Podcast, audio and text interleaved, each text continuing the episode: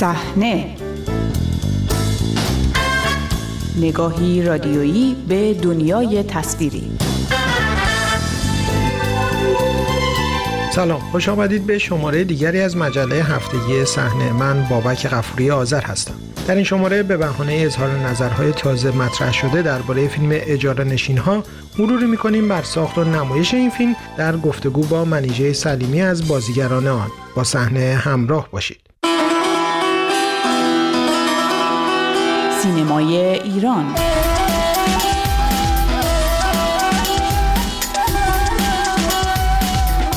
با وجود گذشته حدود 35 سال از ساخت و نمایش فیلم اجاره نشین ها ساخته داریوش مرجویی این فیلم همچنان زمینه بحث و گفتگو در سینمای ایران است. در کنار پرفروش شدن این فیلم در زمان نمایشش همچنان اثر مورد علاقه و توجه برای نسل‌های بعدی است. ملاحظه بفرمایید. این که وضع دستشوییه، اونم وضع لولای همومه. از دیشب تا الان که اینجا شکاف برداشتم تا شور شور داره آب میریزه پایین. این شور شور؟ خب حالا یه خورده کمتر شده. ما که به شما گفتیم فکر یه جای دیگه. عباس آقا خدا شاید هر روز داریم میریم دنبال جا. به صد نفرم سپردیم. ولی تا جا پیدا شه اینجا باید قابل سکونت باشه. عباس آقا من پیشنهاد می‌کنم تا ما یه جایی پیدا بکنیم. شما اجازه بدین یه تعمیرات جزئی صورت بده. بابا اصلا آدم اینجا امنیت نداره. این سقف ممکنه هر دقیقه بیاد پایین. با یه شکاف فرست کنی که خانم پیش سقف خراب نمیشه. خب یه خودی گل برداریم بمونه اینجا. یه خودی بمونه اونجا این تشت نداری بفرمتونی آب چیکه. آه. از زمان نمایش این فیلم تا کنون های مرتبط با تفاسیر و تعابیر از داستان و پرداخت این فیلم ادامه دارد. اینکه این فیلم می تواند اشاره به حکومت جمهوری اسلامی و حاکمان و اقشار مختلف مردم ایران باشد یا نه. به تازگی جواد شمقدری از سینماگران نزدیک به رهبر جمهوری اسلامی و رئیس پیشین سازمان سینمایی وزارت ارشاد ایران در دولت دوم محمود احمدی نژاد در گفتگوی اینترنتی با تایید تحلیل‌های مربوط به سیاسی دانستن این فیلم آن را اثری در رد انقلاب اسلامی دانسته است. گفتیم اجاره نشینا یه فیلم نمادینه راجع به انقلاب داره انقلاب رو تحلیل می‌کنه و میگه نهایتاً با فریاد هنرمند این انقلاب فرو میریزه. تحلیل داشتیم اما نه. جمعتون بیانیه ندیدیم ما گفتیم نباید سیاست سر صدا کرد. چون مردم دارن به عنوان فیلم کمدی نگاش می‌کنن. ولی بیانیه ندیدیم مخالف چون آقای می‌دونم که آقای مخملو مخالفه در واقع چیز ببین ما گفتیم چون فیلم کمدیه مردم وارد فیلم کمدی دارن نگاش می‌کنن بی خودی ما مطرح نکنیم اما بدونیم که این فیلم نمادینه و داره کاملا معتقد بودیم فیلم نمادینه انقلاب بله گفتیم هنوزم معتقدیم. بله هنوزم معتقدم. هنوز این اعتقاد داره که اون فیلم نمادینه و سیاسیه. و بله سیاسی و تقریبا انقلاب رو یه جور دیگه نگاه بله اون مستاجرا دقیقه ما بودیم و اون هنرمندی که اون بالا قرار می‌گیره اون می‌زنه همه رو.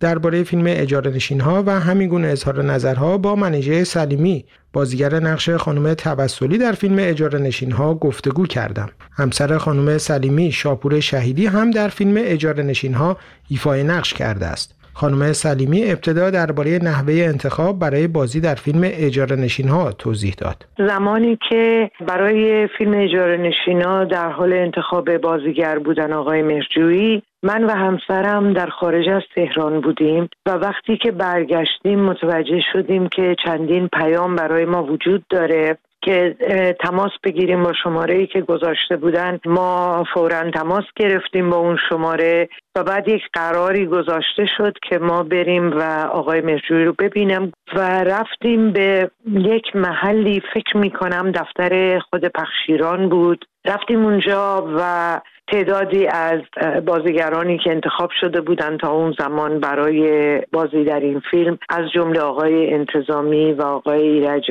اونجا حضور داشتند و من برای اولین بار حضوری با آقای مرجویی برخورد کردم و جالب اینه که اولین بار هم بود که حضوری با آقای انتظامی برخورد می‌کردم با اینکه سالها بود من کار تئاتر می‌کردم توی مراکز مختلف. برای خود من شخصا یک خاطره و اتفاق عجیب بود. و اون روز این فیلم نامه رو دیدیم. یک مرور کوتاهی شد و به نظر من همون مقداری که توی اون جلسه تونستیم این فیلم نامه رو بخشهایش رو مرور بکنیم و بخونیم. به نظر من فیلم نامه بسیار جذاب و بسیار پرمعنا آمد. ولی در هر حال من مطمئن نیستم که اگر فیلم نامه دیگری بود یا برای من ارزیابی دیگری داشت طور دیگری عمل می کردم برای اینکه در هر حال برای من در اون زمان کار کردن با آقای مهرجویی یک اتفاق بسیار مهم بود. خانم سلیمی هیچ وقت از آقای مهرجویی پرسیدین که چرا شما رو انتخاب کرده؟ چون می‌دونیم که شما در سینما پرکار نبودین و اجاره نشینا جز معدود فیلماتون هست. پیشتر شما در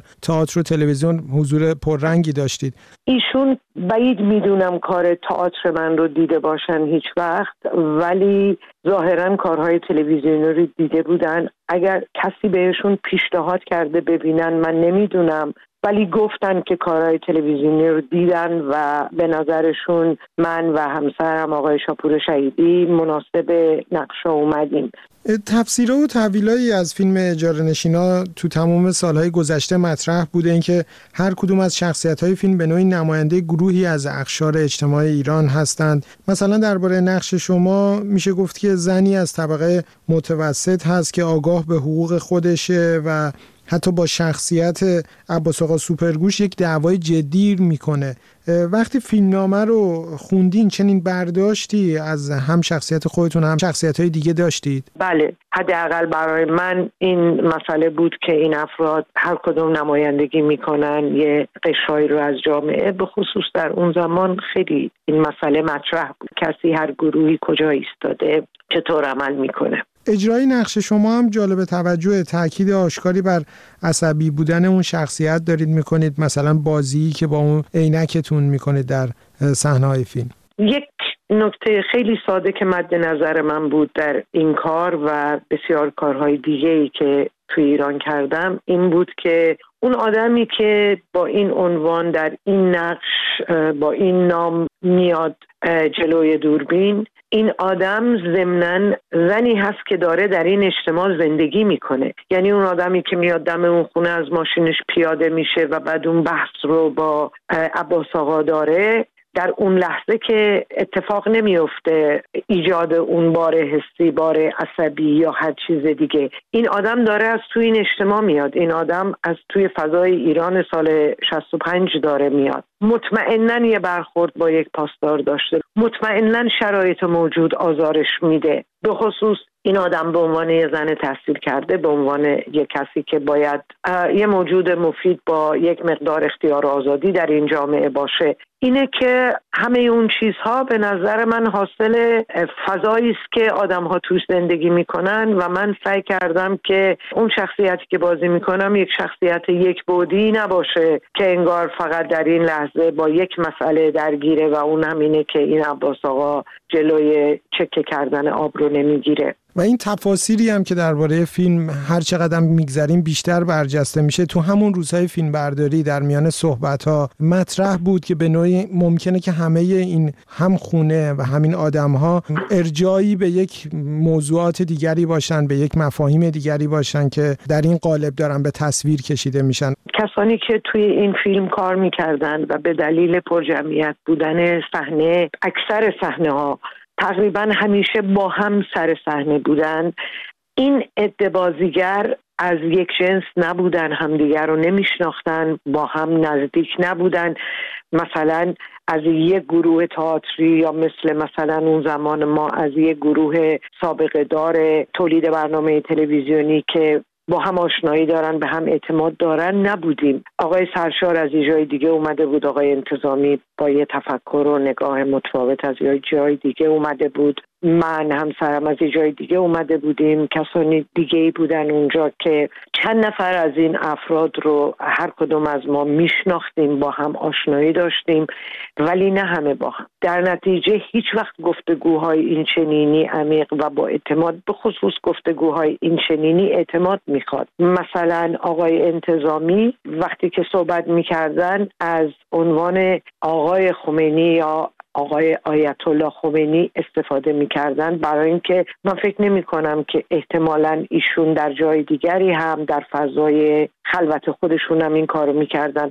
ولی به ما اعتماد نداشتن. من از کارگاه نمایش می آمدم و یک زمانی خیلی نظرات مشخصی راجع به کارگاه نمایش وجود داشت به خصوص از طرف اداره تئاتر که بسیار سنتی تر و بومی تر بود رفتارش و محیطش و ادارش این مثال رو زدم که بگم این گفتگوها در جمع هرگز اتفاق نمی افتاد برای اینکه این گفتگوها طبعا رنگ و بوی کاملا سیاسی داشت دوران بسیار سخت و خطرناکی بود و آدم ها این کار نمی کردن ولی اینکه توی جمع خیلی کوچیک دو نفر سه نفر با هم یه صحبتی بکنن ممکنه. ولی من خودم به عنوان یک بازیگر در اون زمان موافق چنین گفتگوهایی توی جمع نبودم. حتی توی جمع خصوصی. برای اینکه موشکافی این چنینی یک کار و بعد تبدیلش کردن به یک نظر عمومی به نظر من لطمه می‌زنه به تازگی کار و به ویژگی نگاه هر کسی. می‌رسیم به مقطع نخستین بار نمایش فیلم در جشنواره فیلم فجر پنجم در بهمن سال 65 شما فیلم رو همونجا دیدین و احیانا به عنوان سوال دوم آیا خبردار شدید که در همون جشنواره محسن مخملباف نامه ای نوشته و متأثر از همون برداشت ها از فیلم در واقع خواستار جلوگیری از نمایش این فیلم شده؟ اون مقطع دیگه به نظر می‌رسه خارج از فیلم برداری فیلم احتمالا این ارجاعات و تفاسیر دیگه داره برجسته میشه. من هرگز در هیچ جشنواره فجری شرکت نکردم حتی در اون سالی که این فیلم درش نمایش داده می‌شد. من فیلم رو اولین بار در کنار خود آقای مهرجویی دیدم و نه این چیزی که آقای مخمل باف گفته احتمالا من الان یادم نمیاد. البته اون زمان نامه آقای مخملباف به صورت عمومی منتشر نشده در سالهای بعد مطرح شده. اما شبیه همون نگاه آقای مخملباف رو همین مدتی پیش جواد شمقدری در گفتگویی بیان کرده و گفته فیلم اجاره نشینا علیه انقلاب اسلامیه. درباره چنین نظراتی چگونه فکر می‌کنید؟ اگر که قرار باشه من فهم و درکم رو از فیلم بعد از این همه سال بر اساس نظر آقای شمقدری قرار بدم باید به حال من خیلی تاسف خورد. من وقتی که فیلم نامه رو خوندم حس خودم رو داشتم. وقتی شروع کردم به کار حس خودم رو داشتم. و وقتی کار پایان یافته رو دیدم کاری که عرضه شد و همه دیدن حس خودم رو داشتم. یه تغییرات کوچیکی در این حس پیش آمد ولی اون ادراک بیواسطه خود من بود از این کار و هست. ولی گفتگوی آقای شمقدری به نظر من خیلی مورد جالبیه. حرف آقای شمقدری یک داره برای در حقیقت جایگاه خودش اینکه نقشش چی بوده چقدر مهم بوده تبلیغ می‌کنه و دو اینکه ما این قدرت رو داشتیم یا من این کار رو کردم من بخشی از اون ما که گذاشتیم این فیلم دیده بشه. و بعد مهمترین چیز در حقیقت همون داستان این که ما می‌دونستیم این چی هست. ولی چون فکر کردیم مردم نمی‌فهمن جلوش رو نگرفتیم. یعنی این توهین کاملا روشن به شعور بیننده کار و بعد اون سیاست خاصی که این جماعت به کار می‌برند که شما حتی اگر مطمئن باشین از ماهیت یک مسئله چنانچه به شعور مخاطب اطمینانی نداشته باشین مسئله ای نیست چون نمی‌فهمه طرف. حالا بیان این که این چنین معنایی داشته برای یک تصویه های شخصی هست که مثلا ما می‌دونیم آقای مهرجویی چی کار کرد یا ما می‌دونیم فلان کس چی کار کرد با ساختن این فیلم یا مطرح کردن سیاست های بسیار چیده جمهوری اسلامی هست در این موارد که می‌تونه هر جایی که می‌خواد انطاف کامل داشته باشه و هر جایی که نمی‌خواد نویسنده و هنرمند رو نابود بکنه. خیلی حرف چند پهلوی عجیبی بود. خانم سلیمی چرا بعد از این با وجود موفقیت فیلم اجاره نشینا حضور شما در سینما ایران خیلی کمرنگ و بعدم که حذف شد و یعنی در واقع شما از ایران رفتین چرا دیگه نخواستید به کارتون ادامه بدید؟ من به عنوان یک زن ایرانی اگر من این اجازه رو داشتم که واقعا کار هنری بکنم در ایران اون چیزی که خودم باور دارم حتما میموندم به هر قیمتی. ولی من واقعا احساس خفقان می‌کنم اینجا. دلیل دیگری هم داشتیم برای بیرون اومدن. فرزند ما مشکل سلامتی داشت که در ایران قابل حل نبود. باید برای مدت از ایران بیرون می آمدیم و ابدا پشیمان نیستم. از تصمیمی که گرفتم در اون زمان. از همراهی دیگرتان با مجله هفتگی صحنه سپاس گذارم تا شماره آینده شب و روز خوش.